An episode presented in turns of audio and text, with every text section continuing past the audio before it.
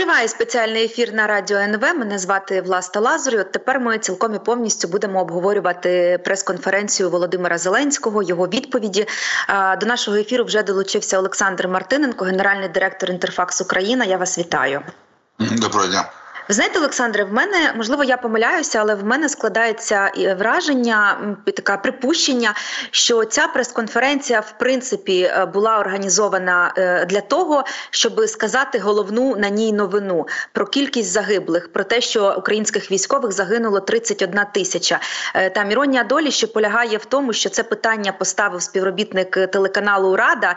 І, ну, я достатньо, може, не так довго, як ви в професії, але от в мене підозра, що було заготовлене і організоване питання, заготовлена відповідь, і заради цієї дуже важливої новини, в принципі, і провели цю прес-конференцію. Ну, або, можливо, я помиляюся. Я не думаю так. Угу. Я, не... а... я думаю, Розкажіть. що...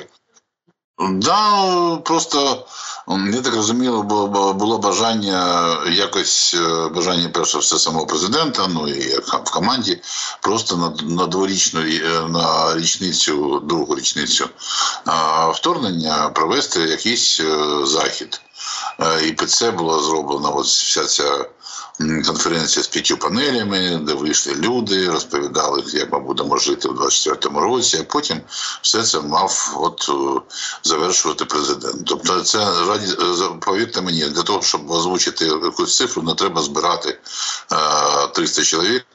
І це можна зробити дуже швидко, і без всяких питань, і в спокійному режимі. Ні, це, це просто було дійсно бажання зробити щось таке велике на другу річницю. Добре, а яке тоді враження на вас, в принципі, справили відповіді президента? Чи можете ви коротко поділитися з нами, от що ми почули з нового? Ну, знаєте, от крім цієї цифри загиблих, в принципі, я не думаю, що ми почули щось нове. Тим більше, що три місяці тому була прес-конференція вже. І, прямо скажемо, багато запитань повторювалось. Прямо скажемо, багато відповідей повторювалось. Єдине, що ну, це було до звільнення Залужного, це після звільнення Залужного, тому не було питань про Залужного. Було а, одне від японського журналіста. Ну, раз, ну він просто не так швидко е, значить, е, переробляє інформацію з України, тому до нього тільки зараз значить, ця подія дійшла. От. А так, в принципі, його все, все було як, як було. Єдине, що оскільки рік почався, двадцять четвертий, і на початку року, як ми знаємо, там було багато різних подій, там люди дійсно перепризначені, і призначення в Генштаб, і треба було створити якийсь, дійсно, якийсь план, план не план, але прогноз того, що нас чекає в цьому році. І в цей раз у президента він був більш такий систематизований. Прогноз – це не план, це прогноз, насправді. Що буде відбуватися, що де будуть такі для нас зламні точки, там, наприклад, вибори в Штатах. Ну, воно, воно і так зрозуміло, просто ну, він це все озвучив. Да. І, ну, і не дуже конкретно про те, як ми будемо воювати, тому що це перше від нас залежить, не тільки від нас залежить, точніше, а по-друге, досі є повна неясність з допомогою е- партнерів, як відомо. І тому можна тільки здогадуватися, що буде, якщо. Так. А повертаючись до цієї новини, от я думаю, що в принципі цей меседж, можливо, під, під цю новину прес-конференцію і не готували, як ви сказали, але це, це цю новину і цей меседж, тобто точно було політичне рішення озвучити його конкретно на цій прес-конференції. Про що вам говорить сама готовність української влади через два роки повномасштабної війни озвучити цю цифру? Навіщо? До сих пір я бачу дискусії, точаться, і хтось навіть каже, ну, може, не важливо. Варто було, хтось каже, давно треба було це зробити. Що говорить про готовність президента це зробити? Ну, як така готовність, вона повинна свідчити про відкритість, що ми, типа, можемо тепер сміливо говорити про, про, про втрати, хоча тут ми знов-таки розуміємо, що це втрати безпосередньо на полі бою, а є ще полонені, а є ще якісь зниклі. Зникли, да, зникли безвісті, тому воно не дуже повна цифра, але тим не менше порядок він такий. Чесно, я не знаю сказати, щоб у нас була така суспільне невдоволення і така вимога назовіть цифру, а то ми зараз не знаємо, не було такого. А чому це так? Для того, щоб підкреслити різницю між втратами української і російської армії, я так думаю. Можливо, тому що вона дійсно є, вона дійсно велика, я не знаю, один до шести чи ні, ну, але різниця безумовно є, ну, тому, хоча б тому, що вони, як правило, атакують, а ми, як правило, захищаємося, і атакують вони по-різному, тому вони втрачають безумовно більше. І дуже, і набагато більше. Щоб підкреслити це, ну, можливо. Ну, ще скажу, якогось суспільного запиту чи міжнародного запиту на цю інформацію не було. Знаєте, мене ще одна, один момент дуже сильно здивував після цифри тридцять одна тисяча, що готова українська влада була назвати цю цифру. Мене також здивував теза Володимира Зеленського. Він сказав, наш план контрнаступу в, наступ, в минулому році був на столі у Кремля ще до того, як цей контрнаступ почався. Ну, у мене одразу з'явилося питання, а хто видав цей контрнаступ Кремлю? Чи означає це, що президент говорить, що в найвищому політичному чи військовому керівництві залишаються агенти Москви? Чи як ви для себе зрозуміли цю тезу і цю заяву? Ні, ну це означає, що був витік. Чи був постійний, чи був е, на момент невідомо. Ну, знаєте, що стосовно там шпигунів, які сидять в, в керівництві, не забувайте, що вони при нинішньому розвитку техніки абсолютно не обов'язково, щоб там сидів шпигун. Ну, умовно, цей план спокійно могли хакнути. Могли зламати комп'ютерною мережею, могли побачити прямо, прямо із Кремля. Тому це не обов'язково якась людина, яка копіює, робить ксерокс, значить, цього плану, а потім його, його посилає поштовим голубом до Москви. Ні. Технічних можливостей більш ніж достатньо. Тому, я, до речі, мені здається, що і плани Москви, багато з них відомі наш, як мінімум нашим партнерам. Тому що при їх можливостях технічних це теж можна зробити. А що ви можете сказати про готовність Володимира Зеленського робити якісь кадрові зміни в уряді? Вчора було таке питання, він там щось почав розмірковувати, здається, натякнув на скорочення уряду, щось там сидів, кивав головою, ніби погоджувався Денис Анатолійович Шмигаль там в першому ряді. Чи, чи, чи побачили ви з відповіді президента про його готовність здійснювати якісь кадрові ротації в уряді найближчим часом? Ну, от це було сказано на Фрекі, от там останнім, який був, він про це говорив. Ну, оскільки він сказав вже публічно, так, так, так. Сказати, коли його питають, а кого, які будуть зміни, натякаючи на те, що зараз Шмигаля звільнять, ще когось звільнять, а, значить, знає, там, віце-прем'єрів звільнять, міністрів звільнять, він завжди чи насправді не розуміє, про що мова йде, чи дробить вигляд, але говорить тільки одне. Ми нічого не звільняємо, ми будемо уряд зменшувати, якщо треба. Ми будемо міністерства просто скорочувати, їх кількість, я маю на увазі. І говорить, і це говорив про це на Афресі, і говорив вчора про те, що це буде скорочення кількості міністерств. Я розказав, що це буде залежати від фінансів. Якщо у нас буде, не буде грошей, тоді ми будемо їх скорочувати. Тобто на мова йде про те, що замість умовно Кубракова чи умовно, там, я знаю, там, Марченка буде інша людина, а може бути скорочено ціле міністерство. Ну, от, ну, тоді, ясно, що будуть якісь кадрові зміни. А судячи з прізвища Шмигаль, не звучало ні на Офресі, ні вчора, абсолютно, що я, наприклад, роблю вигляд, висновок, що а, насправді у нас прем'єр залишиться найближчі, ну, в середньо, короткостроковій чи середньостроковій перспективі залишиться той же самий. І ніхто не буде міняти прем'єра, і ніхто не буде міняти а, одну людину на іншу.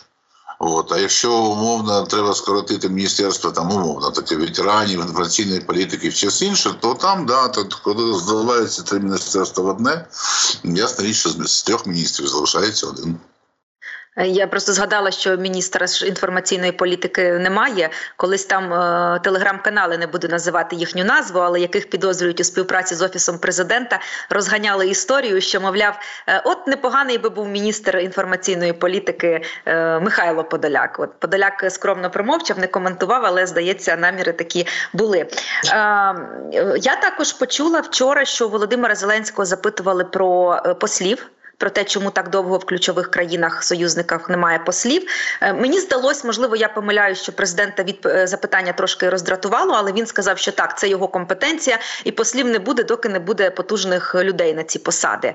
Е, ну, невже так складно знайти послів? Може, вам щось про це відомо? Кого шукають на Банковій? Ну, по-перше, так от, з таких значущих послів насправді немає е, тільки посла Великої Британії, звичайно, Чехія це теж важливо, але тим не менше. Бельгія, здається, Норвегія. Ну, так, так. Ну, там є, в європейських країнах є такі речі. Е, Угорщина. Чому... Угорщина теж, мені здається, немає посла. Угорщина, мені, ну, може бути, так. Так, так. Ви знаєте, е, да, насправді така, у нас дійсно останні роки така дипломатичний затик такий з послами, і вони там роками не, не призначаються, чесно кажучи, не знаю чому. Е, от, єдине, що, о, е, як правило, знаєте, коли готується якась там комбінація, там одного посла з однієї країни в іншу, а потім, значить, е, ну, вони там міняються місцями, вони там пересуваються, і так далі, то якщо на якомусь етапі, в якомусь, значить, на якомусь етапі цього процесу виникає питання, що це неможливо, то ламається вся схема. І потім всю цю схему знов треба, треба переробляти. От. Я знаю, що готуються, призначення не знаю, не можу сказати хто, тому що буде указ, буде, а тоді ми будемо говорити, що готуються призначення і в Східній Європі, і, і Великій Британії, коли це буде, не знаю, хоча, знаєте, з іншого боку, роль посла, вона різна в різних країнах, тому що якщо, наприклад, ну, тому у нас є повний, у президента є повний контакт напряму з лідером держави, і всі питання вони вирішують напряму, образом телефонного дзвінка. Знаєте, тоді посол е- дзвонить в ем зе ес, знову так, чи Офіс Президента, каже, а про що ви там домовилися? Хоч скажіть мені.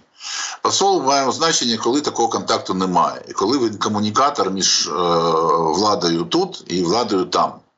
От тоді це важливо. Ну от, е- ну такий умовно важливий посол в Китаї, але там інша дещо історія, тому що у Китаї, в принципі, підхід простий. Якщо у нас є відносини з країною, у нас є відносини на всіх рівнях. Якщо їх у нас немає, чи вони холодні, то вони на всіх рівнях, в тому числі і на рівні посла теж. Я, дозвольте, повернуся до теми Залужного, ви про це згадували раніше, японський журналіст, він там поставив низку питань, до речі, це було єдине, єдине запитання про Залужного, він поставив низку питань, і одним із питань сказав, ну ви так, мовляв, і не пояснили, за що ви звільнили Залужного. І Володимир Зеленський сказав, я перепрошую, але це наша внутрішня історія.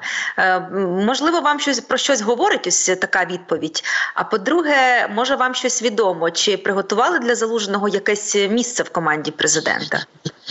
Ну, відповів, відповів так, тому що він, я думаю, втомився вже, по-перше, формулювати це, це причина, вони досить довго це робили, а потім, коли вони сформулювали, він його, це причина, про це говорив, як відомо, і озвучив все це, і озвучувати ще раз, все це він не захотів, от, і е, міг спокійно японського журналіста відправити, читати попередні матеріали. Але не зробив цього. Вчора була чемна людина абсолютно. Він, ніяких конфліктів журналістів не було. А, от. А що стосується самого Залужного, ну, знов-таки, ми знаємо, що йому пропонували. У нього було своє бачення, а, значить, того, де він буде, у Офісу своє. Мені здається, що, знаєте, це можливо, можливо два варіанти. Чи він поки що буде в запасі, що, умовно кажучи, ну, я слово відпочинення сказати не можу, не можу, тому що військові не можуть відпочивати проти України війни. Чи це буде, можливо, якась дипломатична робота, але військово-дипломатична. Я не кажу про аташе, звичайно, в якійсь країні. Я кажу про якусь посаду, яку він міг би зайняти, координуючи міжнародну, наприклад, військову допомогу. Наприклад. як спецпредставник президента. Є, це моє припущення, воно там базується на, на певній інформації, але припущення. А оці заяви, які пішли і від президента, наприклад, вчора президент декілька разів згадав про аудит, який готує Олександр Сирський.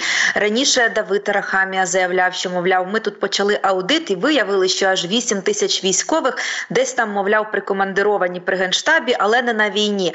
Це, скажіть, будь ласка, це якийсь камінь в огород Залужного? Виявляється, він пішов з посади і таке після себе лишив, що ми тут розгрібаємо. Чи це якийсь нормальний робочий процес, який, можливо, і так планувався, але от уже буде його здійснювати Сирський? Ні, це не камінь Залужного, це спроба знайти людей, щоб зменшити, зменшити мобілізацію, ну, обсяг мобілізації. Умовно кажучи, у нас є вже люди вже мобілізовані, які вже служать, але вони ніяким чином фронту не дотичні. І може задіяти їх, які вже мобілі, які вже служать, ніж, значить, брати, шукати нових людей, мобілізувати їх. Це от така спроба зменшити цей обсяг а, мобілізаційний, а, тому що всі, всі розуміють, що важке завдання, ну важко йде, ми знаємо а, цей процес. Інша справа, що, знаєте, у нас всі завжди знають, що один, одна людина, яка є на фронті, вона має забезпечуватися певною кількістю людей в тилу. Я маю це на увазі в тилу військової межі, але в тилу. Це обслуговування, це всі види обслуговування, матеріальне, інформаційне, будь-що. Тобто, ну це просто закон будь-якої армії. Співвідношення воно різне. Десь один до трьох, десь один до чотирьох. Ну, тобто один воюючий на фронті – це три людини, які безпосередньо на фронті не, не воюють, але його обслуговують. Займаються логістикою, там, доставкою боєкомплекту і так далі. І, в принципі, це співвідношення є. І у нас, можна сказати, що у нас мільйон людей в армії, і з них вісімсот тисяч має стояти на фронті. Так не буває, на жаль. І тому, так чи інакше, можна скоротити його, але, ну, мається на увазі, перерозподілити тоді, відправити на фронт більше народу, але тоді будуть проблеми, можуть бути проблеми в тилу, з тою ж самою логістикою. Може бути, там, о, люди на фронті є, на нулі стоять, а боєкомплекту до них не, не привезли, тому що там не вистачало людей. Ну, наприклад. Тому важка ця проблема, ну, просто пов'язана, запитали причину, це от саме це. І також спитаю ще про стеження за журналістами, тому що вчора, здається, журналісти Ліганет ставили це питання. Володимир Зеленський знову зробив відсилку до ОФРЕК, мовляв, я там на ОФРЕК щось розповідав, а вас не було, ну я вам зараз розкажу ще раз. І він сказав, що, е, в нього запитали, якщо виявиться, що була, була вказівка стежити, чи готовий президент звільнити голову спецслужби, ну мається на увазі Василя Малюка. Президент, мабуть, зрозумів питання, але відп... не відповів на нього, він сказав, а от голова департаменту то вже звільнений.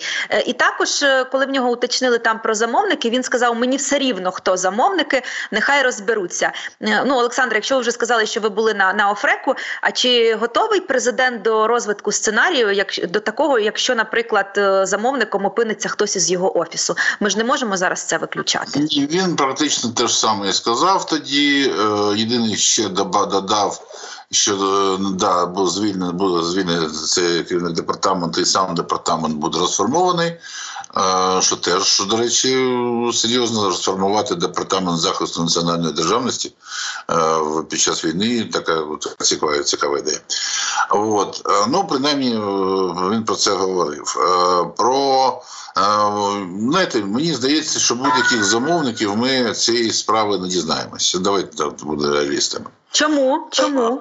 Ну, тому що цей процес закінчиться, це як можу прогнозувати, тим, що дійсно ці люди будуть звільнені, значить, департамент розформований, будуть йти слідчі дії. От, ніхто з них не скаже, хто, хто власне це замовив, включаючи керівника департаменту. От, і мені здається, що для нас важливо зараз не, не, не знайти, тим більше, що Малюка ніхто звільняти не буде в час війни. Він, якщо казати про, власне, про війну, він показав себе як ефективний керівник. І, повірте мені, нічого не буде. А от е, головне інше, головне, щоб у нас на майбутнє запам'ятати таким речам. Щоб у нас такого не повторювалося. Так, а якщо замовників не назвуть, то ми ж ні, то, то, то не маєш гарантії, що це не повториться. Ну, знаєте, якщо замовників назвуть, теж немає гарантії, що це не повториться. Гарантій взагалі немає ніяких. От. Але е, мені здається, що після цього випадку, навіть ці люди, яких це замовляв, я не знаю. Я розумію, що вам хочеться сказати прізвище Татаров, але я не можу сказати, назвати це прізвище, тому що просто не знаю. А от якраз Ensi.Info робили розслідування щодо іншого заступника Офісу Ростислава Шурми, багато було розслідувань. Ну, знаєте, я не впевнений, що Ростислав Шурма обладає такими компетенціями, щоб давати вказівки керівнику служби чи комусь іншому, чесно скажу. От. І е, тим більше по Шурмі там настільки навіть бігло, там інші матеріали були витакі, тому я, я не впевнений, що це так, не знаю, не буду говорити. Ну, от, так от, о, мені здається, що цей резонанс, який пройшов, і непрофесійні дії цих людей, які все це робили, добре, що вони були непрофесійними, тому що їх всі побачили.